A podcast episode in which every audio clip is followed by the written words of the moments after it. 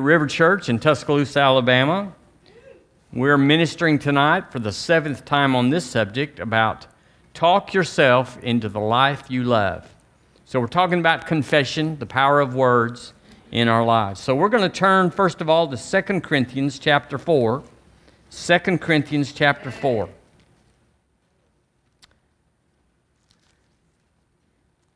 Now we're required. We're required. Now whether whether the Holy Ghost has ever dropped down and told you this or not, it's in the word.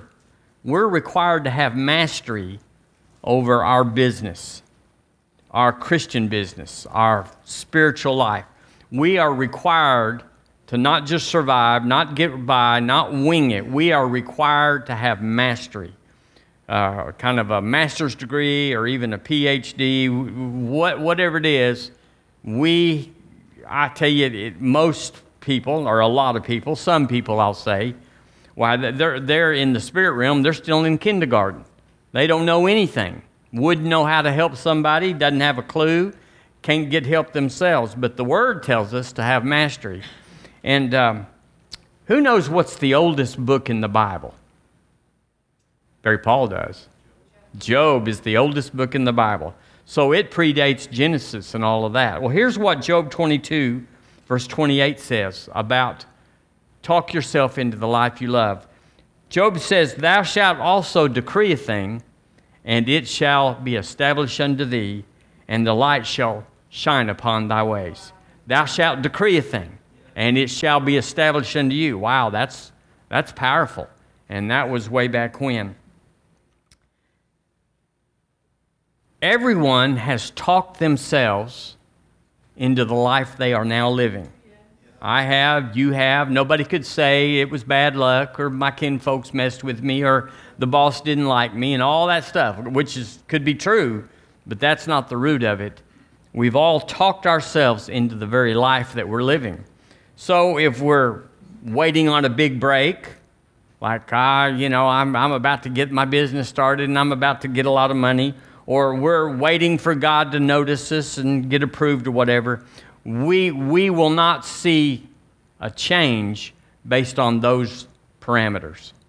What we'll see a change on is decreeing a thing and it being established unto us. So we've been ministering on Sunday about being an always answered asker, and this has something to do with that. The Bible tells us that you can choose life. Well, if life is a choice, then it could be that the other side of that choice is something else, like death. Deuteronomy says, choose this day, life or death. Choose life. So we can choose life. And if we do, and when we do, let me tell you this God will start surprising you with his goodness. Let's say it to ourselves in first person God is surprising me with his goodness. Let's do it again. God is surprising me with his goodness. When you choose to uh, go with God and you begin to decree a thing, it's established unto you. And the word says the light will shine on your ways. You'll start seeing which way to go and not to go. You won't step in those potholes anymore. You'll go around them and life will be easier. I've spent a lot of my life doing the jerky back backing up and having redos. And boy, redos are expensive, they take time because you didn't get it right the first time and you just blew in there, barreled over in there, and that wasn't it. And to get yourself out of it, you got to back up and you're wasting time. You should be doing something else. I've had a lot of those, and it's all a relative thing. I'm not talking about got drunk or I've been smoking bad stuff. I'm talking about just for my life, just like you, the calling on your life and my life when you miss it. When you miss it, you know, with all good intentions, all good intentions, but you miss it.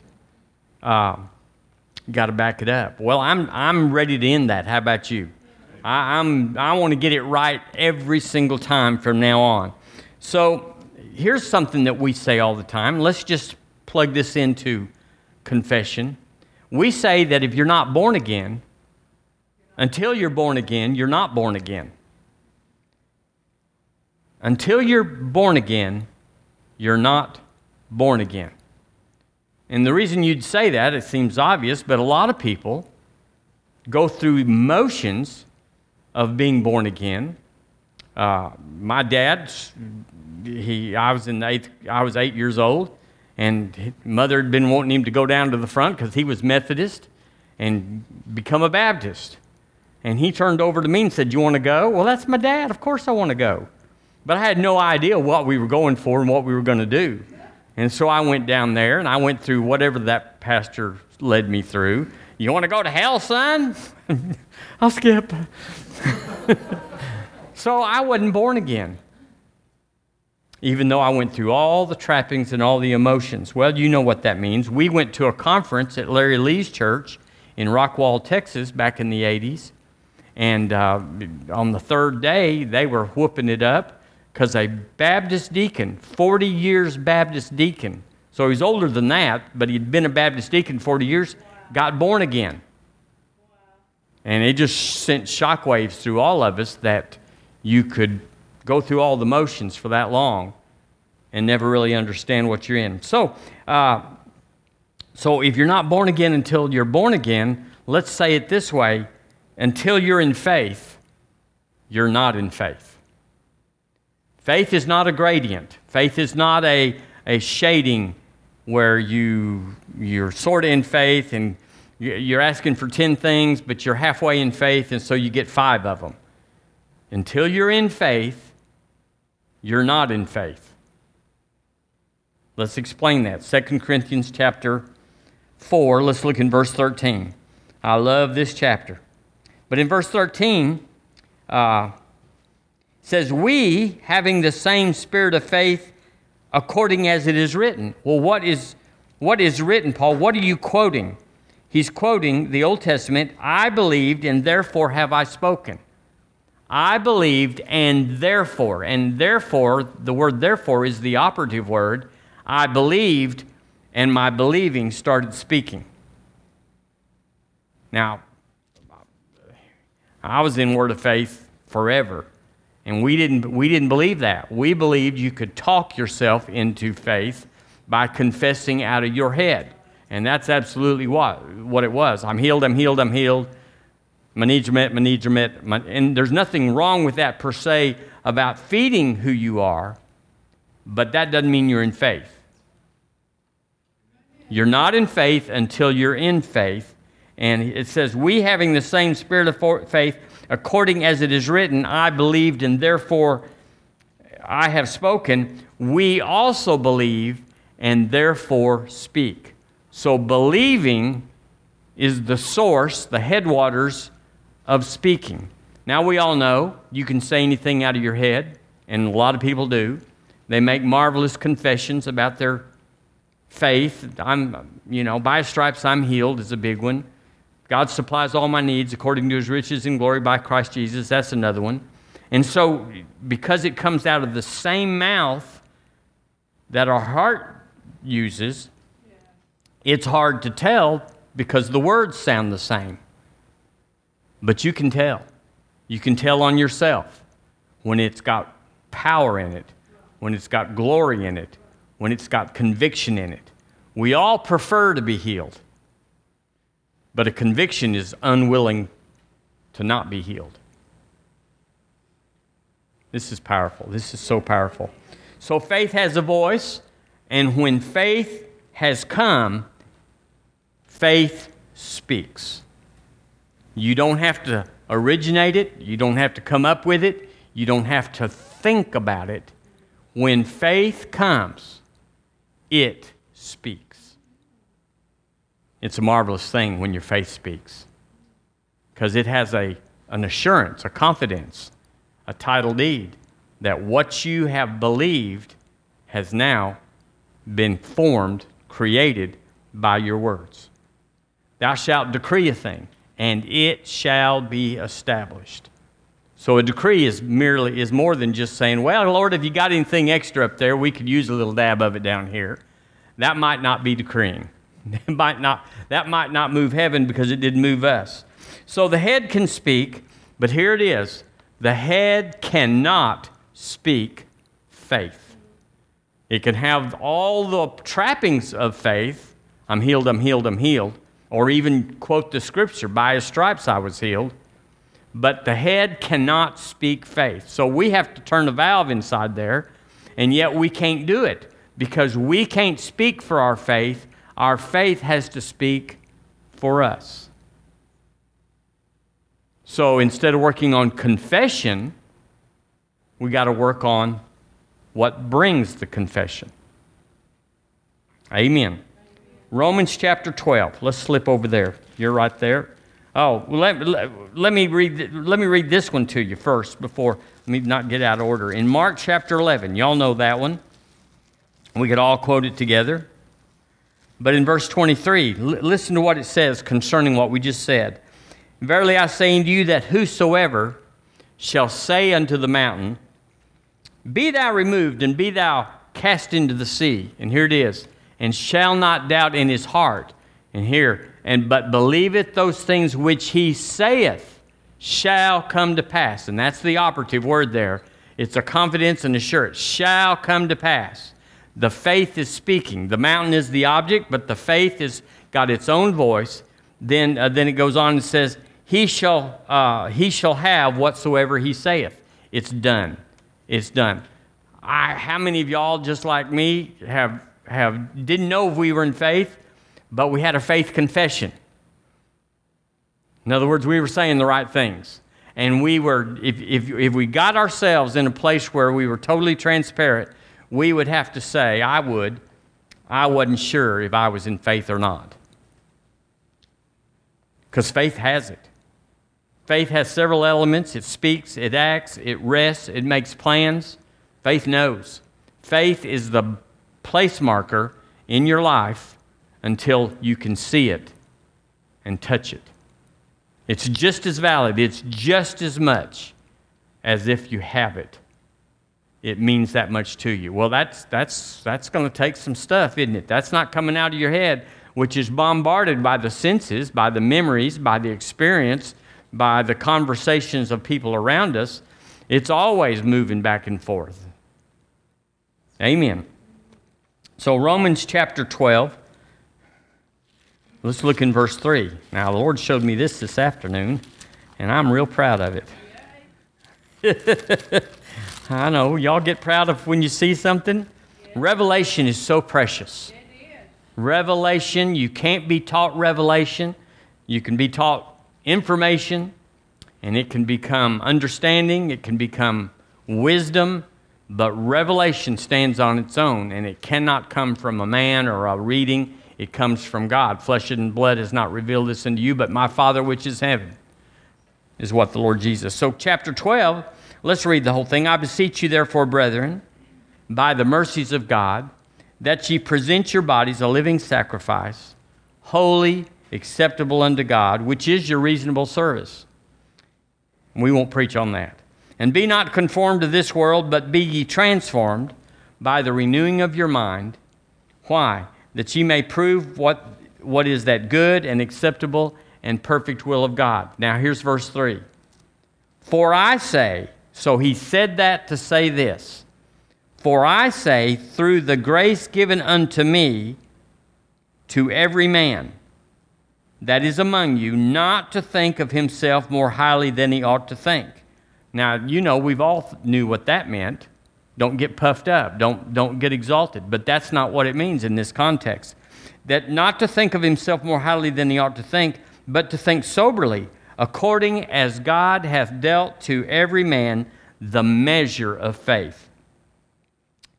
So let's, let's look in that first thing not to think more highly of himself than he ought to think.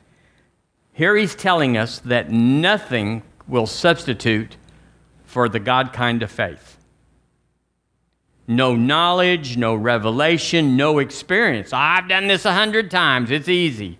Nothing. You are thinking more highly of yourself than you ought if you ever believe that you can get where God wants you to go without the God kind of faith operating. I believed, and therefore I speak. So if you say, I'm believing, but your heart is not speaking, and, but you say it is, because you can hear your head, then you're thinking of yourself more highly than you ought to think.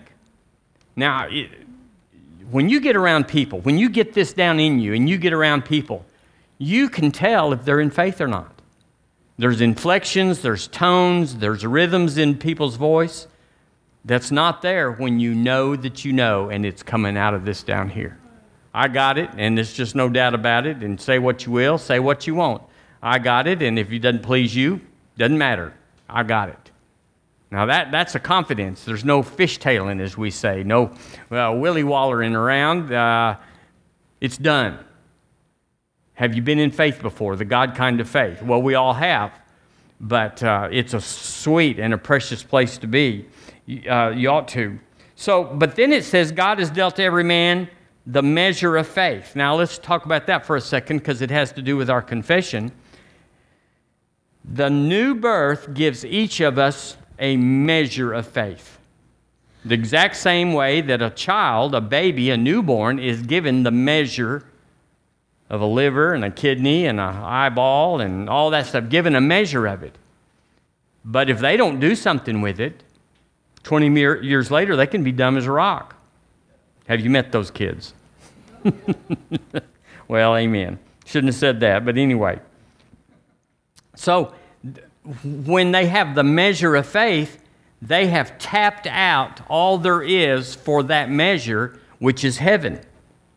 They're going to heaven if they're just little bitty, or if they're like this deacon, this Baptist deacon, 40 years in the, in the, in the kingdom, and, and just then got heaven. That's all there is, is heaven, until you renew your mind from the Word of God. But you all, I can grow my own measure of faith. I just have a measure. So we all grew up. We were all newborns at one time. We were all fifth graders at one time. And we've all grown up since then. Some people are hampered or limited and they don't get to grow up in certain areas. But it's not right, it's not normal.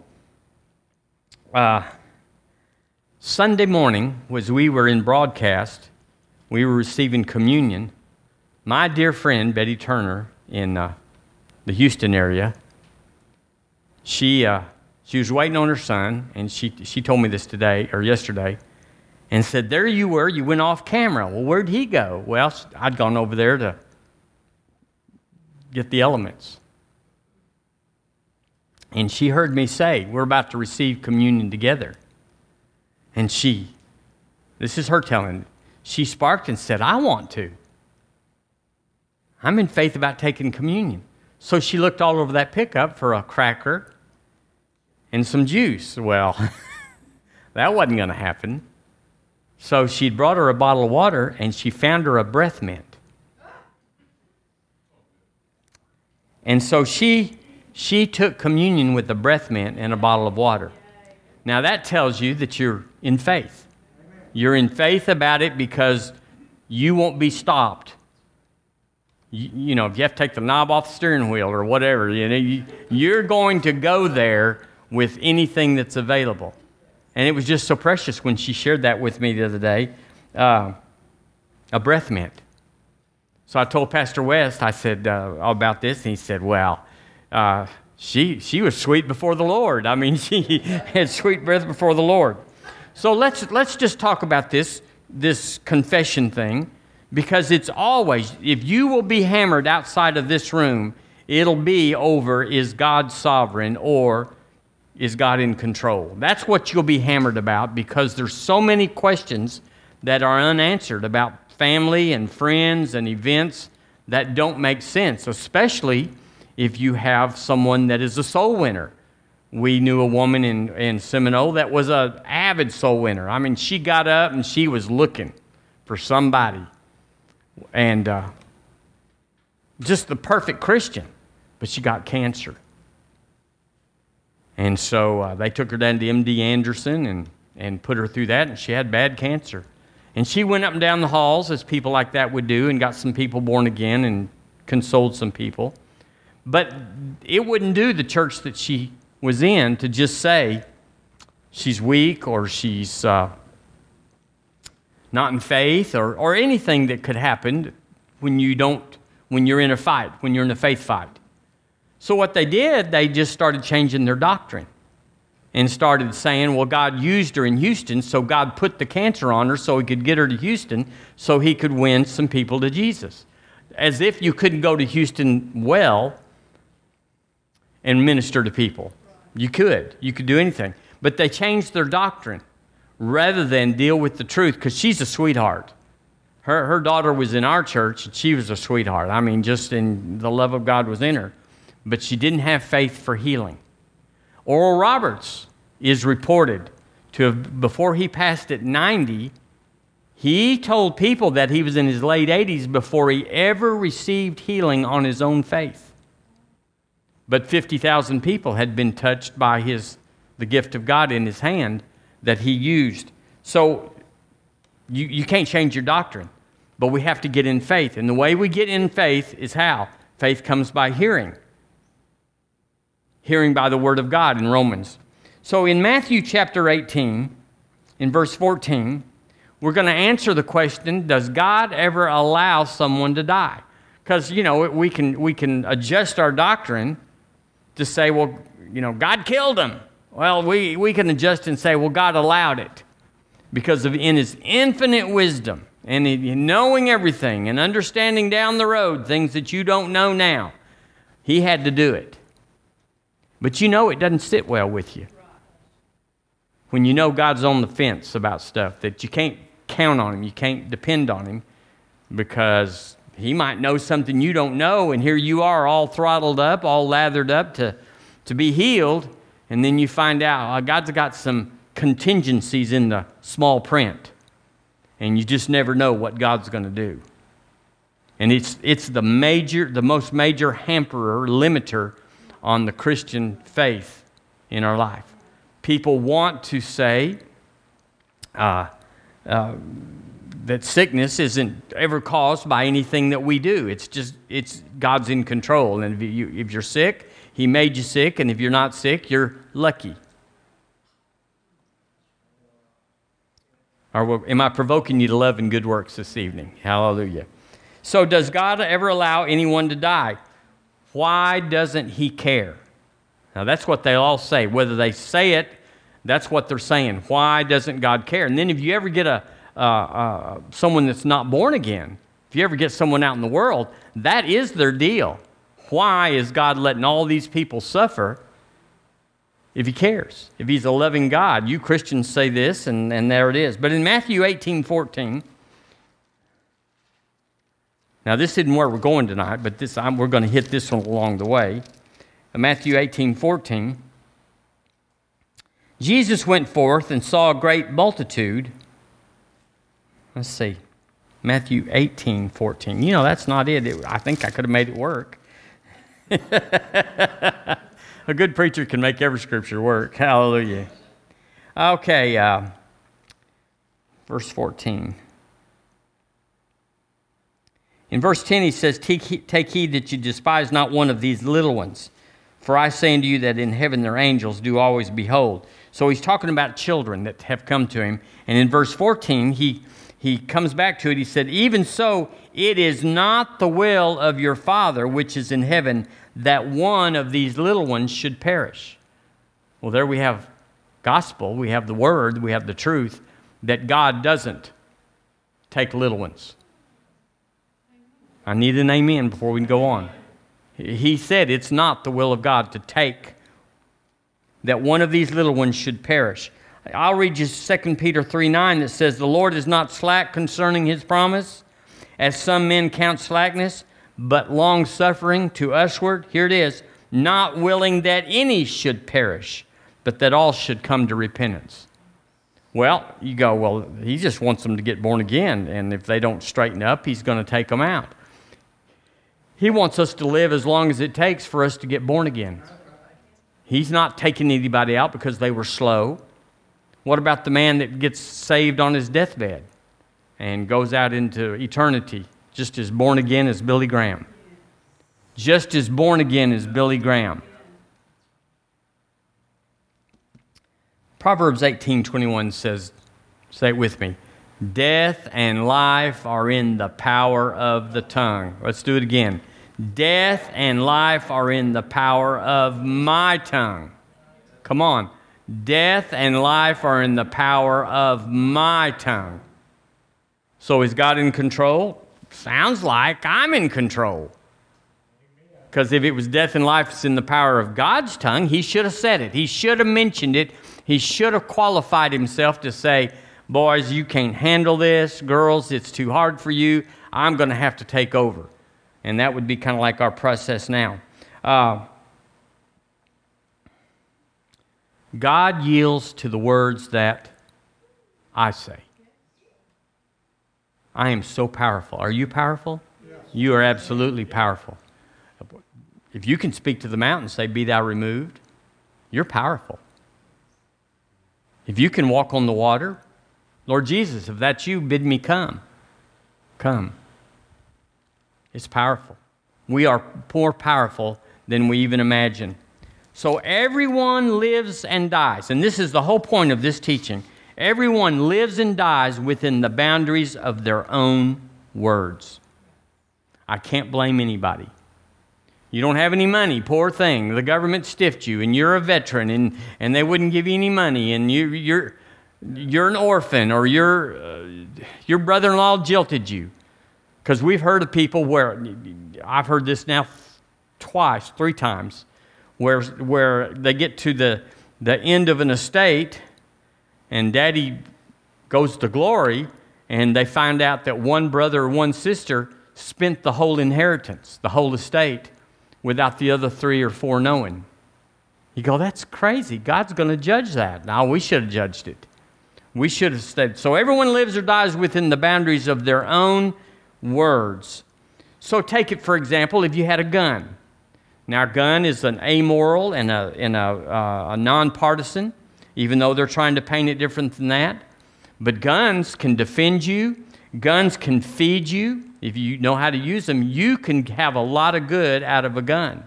Or you can take a gun and you can murder innocent people. But we sure couldn't blame the gun. We have to blame the people because it's based on how it's used.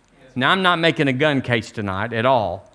And so don't get wrangled up in the example because we could say money. Money could fund an orphanage and do all kinds of good, or it can fund a terrorist who takes out innocent lives all over the world.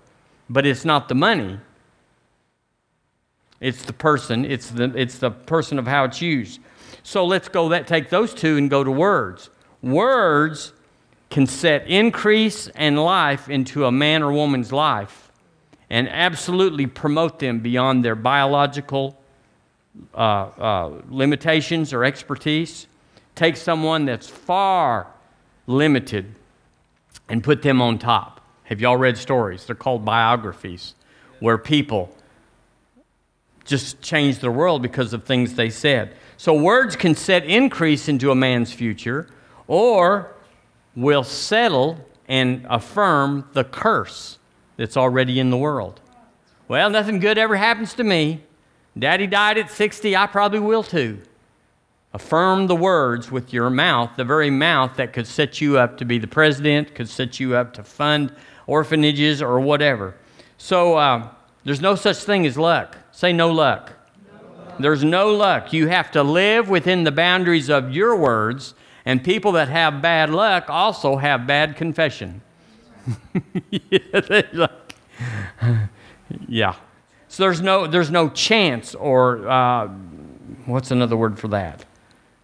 There's, anyway, no chance. There's no happenstance. That's the word.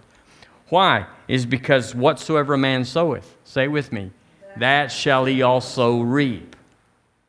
Well, I think it's just chance. It just it's, it's just not my time yet, but it will be my time, and I'm going to God's going to make it up to me. The average is going to come out, and I've been so wrong so long, it's bound to work out for me later. And that's just not it. Whatsoever man soweth, that shall he reap. Death and the life are in the power of the tongue. So, what's exciting is this puts me in charge. I'm not behind some, some wife or husband or in law. I'm not behind some government official that doesn't like my politics and is just putting the whammy on. I'm not, it's not up to anybody. It may be today that they, that they form a weapon against me, but it shall not prosper, the word says. Because they're going to form a, wep- a weapon against you, but it won't prosper. Matthew 12:35 says this. Now just listen. A good man out of the good treasure of his heart, what happens? Bringeth forth good things. Now, a good man would just be a good man, but a good man has a good treasure. That defines a good man. People are all the time telling me, wow, they're, they're a good man. You know, they beat their kids and get drunk on the weekends, but I, I really like to go fishing and hunting with them. And it's just wrong. It's just so wrong where we, we assign a small part to the whole thing. So, who brought forth? A good man out of the good treasure of his heart bringeth forth good things. Who brought the treasure forth? The man. So, God's not in control. God's not sovereign. Because if a man wants to, it, the, the same verse says, and an evil man out of the evil treasure, or the unbelieving man out of the unbelieving treasure of his heart, brings forth evil things, bad things, negative things, things that we shouldn't have to endure, yet that's his whole lot in life. So, God's system, he's got this system, and I know y'all know this, but let's just say it anyway. God's got a system. On, on the cars in America, there's a system. It's called PRDL. And when you want to go forward, you put it in D. If you want to back up, you put it in R. Everybody knows that. If you don't want it rolling down the hill, you put it in park. That's the system. But it doesn't, care. and we also have the pedal on the right. Well, what about all those left footed people? You're going to have to drive with your right foot because that's the system. That is the mode of operation. So if that's the system, it depends on who is in charge of the administration, who's running the car. So you put a six year old in there, you, you're liable to go to the body shop next week. You know, it's, it could happen. But if you put a race car driver in there, they can take it around the track at 250 miles an hour and it'll come back just perfect. So it's the same system. So the kingdom is a system. He's not in control. He's not in an arbitrary or a position to decide. God does not decide. He already decided. He already decided. Well, why is God picking on you? He's not picking on anybody. We choose, we administrate that. So we know, and this is powerful, we cannot just pray for God to do it. We can't even ask Him to bless our food. Lord, we're just asking you to bless this food. That's, that's an unblessed meal. I bless the food. I take authority over trouble. And those people that always pray a nourishment to their bodies, I, I'm, I'm always taking that out. I'm plenty nourished. we don't need any help from heaven to nourish my body. Hallelujah. So God's, in, God's not in control. God's not doing our praying for us. He's not doing our doing for us. We know that in 2 Corinthians 12, where Paul said, I beseech the Lord three times to take this, this thorn in the flesh away from me. And the Lord came back and said, My grace is sufficient for you. I've already empowered you, I've already given you authority. Speak it, deal with it. So Paul said, Well, of course. If you read the book there, the chapter, it's very honest, it's very forthcoming. Paul looks a little foolish, actually, like all of us have, because he's actually the one that brought this gospel to the body of Christ, the authority of the believer. So, if words are seeds, what determines what the harvest will be on those seeds? Is it the ground or is it the seed? What determines if we're going to have cantaloupes or not? Is this cantaloupe ground or is this watermelon ground? Is this green bean ground or is this squash ground? There's no such thing, is there? It all depends upon the seed. And the kingdom of God is, is in a sense, I don't want to appear like I'm denigrating it, but it's neutral. The ground is there, and we determine the harvest because then we determine the seed. So if you want briars and thorns and thistles, then you just plant them. And that ground that'll grow corn and cantaloupes will also grow you a crop of thistles and thorns. So it's up to the seed. Well, this is the seed of my life, your life. This is our seed. And it's full of stuff good stuff, amazing stuff. There is promotion and increase. There is good. There is life to the full in this. But there's a world out here that's fallen, and they have lots of words. I said they have lots of words of shame, of condemnation, of failure, of, of all those things, rejection. And you can see that the people that are under rejection and condemnation, if you listen to them any time at all, you can hear them sowing and watering their seed. So there's nothing to be done for them. You can, you can feed the poor, and we should. But until the poor get a seed in their mouth that they can plant, they're always going to be poor because there's no luck, there's no, there's no intervention from heaven. God's already intervened from heaven. So in other nations, I've counted this several times, they, uh, they tend to not want to believe that you can prosper in these nations because the people are poor. They're poor. And so they don't want to teach the gospel because they don't want to take money out of the hands of the poor. Y'all think that'd be right? That'd be wrong. We got to plant seed no matter how much we start out with. We got to plant seed in the poorest of nations. We, we have to bring our tithe if we just got 10 cents. We got to go find change for a dime and bring that penny in. It's the only way out. It's the only way out. Nobody is exempt. God sowed, uh, he, uh, he sowed the Lord Jesus as a seed to get us. So he said, Light be. He ordered his conversation aright. He, he established his, uh, uh, he uh, decreed a thing, light be, and it was established unto him. No different. It always works that way. Now I'm going to just read this in Romans chapter 10, verse 8. You know this verse, but we'll let's follow the sequence. This is how you get born again, but it's actually a treatise on faith. It says, But what saith it? The word of faith, the word is nigh thee, even in thy mouth.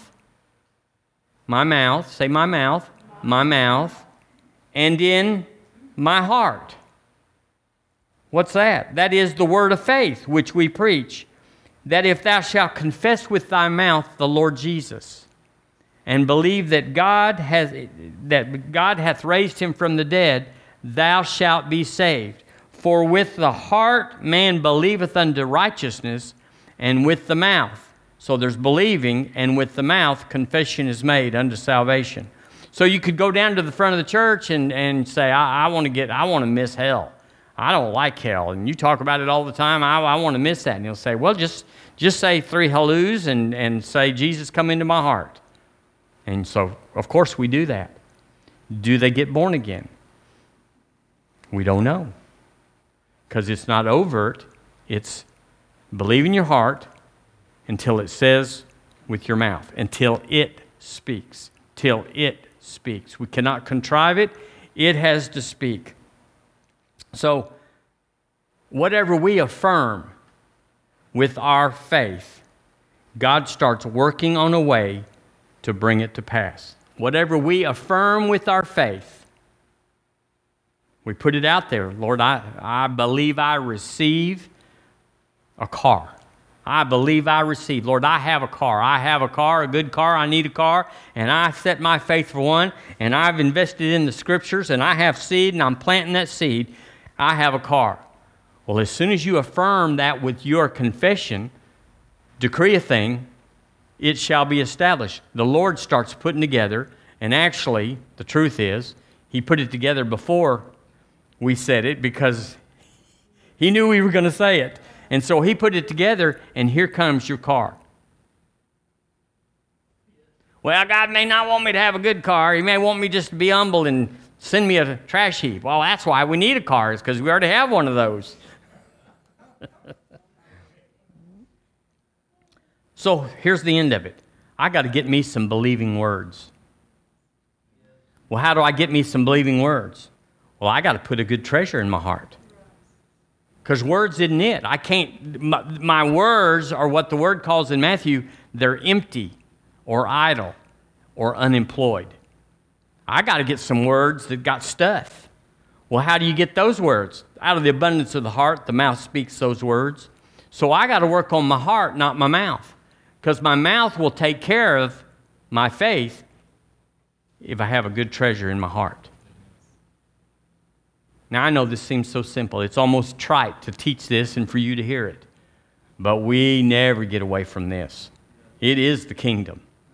It is all of the kingdom. And there's nothing happening apart from this in the kingdom. It's the whole kingdom. We talk about details and get over here, but I, I got to get me some mountain moving faith into my heart. I got to get some water walking faith in my heart so that if I need to walk on the water,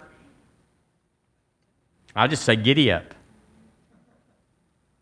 Amen? So you haven't met your test yet. So you should get ready for it. Because it takes time once the thing comes against you to get mountain moving faith, water walking faith inside. You shouldn't wait until the trouble comes to have a defense or an overcoming for the trouble. We ought to act like we're full all the time, so no matter what comes, we're ready. Be ready. Be ready. Be ready. Jesus said, In the world ye shall have tribulation, pressure. So it's not like, well, maybe I'll miss it. No, you won't miss it. It's in the world. Amen. Amen. So we're going to get us some new words to put in our heart so it can give us some new words to come out of our heart. Amen. Thank you for tuning in this evening. I don't know if y'all tune in or not, but thank you for joining us tonight in Tuscaloosa. God bless you. We will be here Sunday morning at 10:10 or 10:30 or 10:35. Just keep it on. We'll come eventually. Did y'all like that polish? I learned that out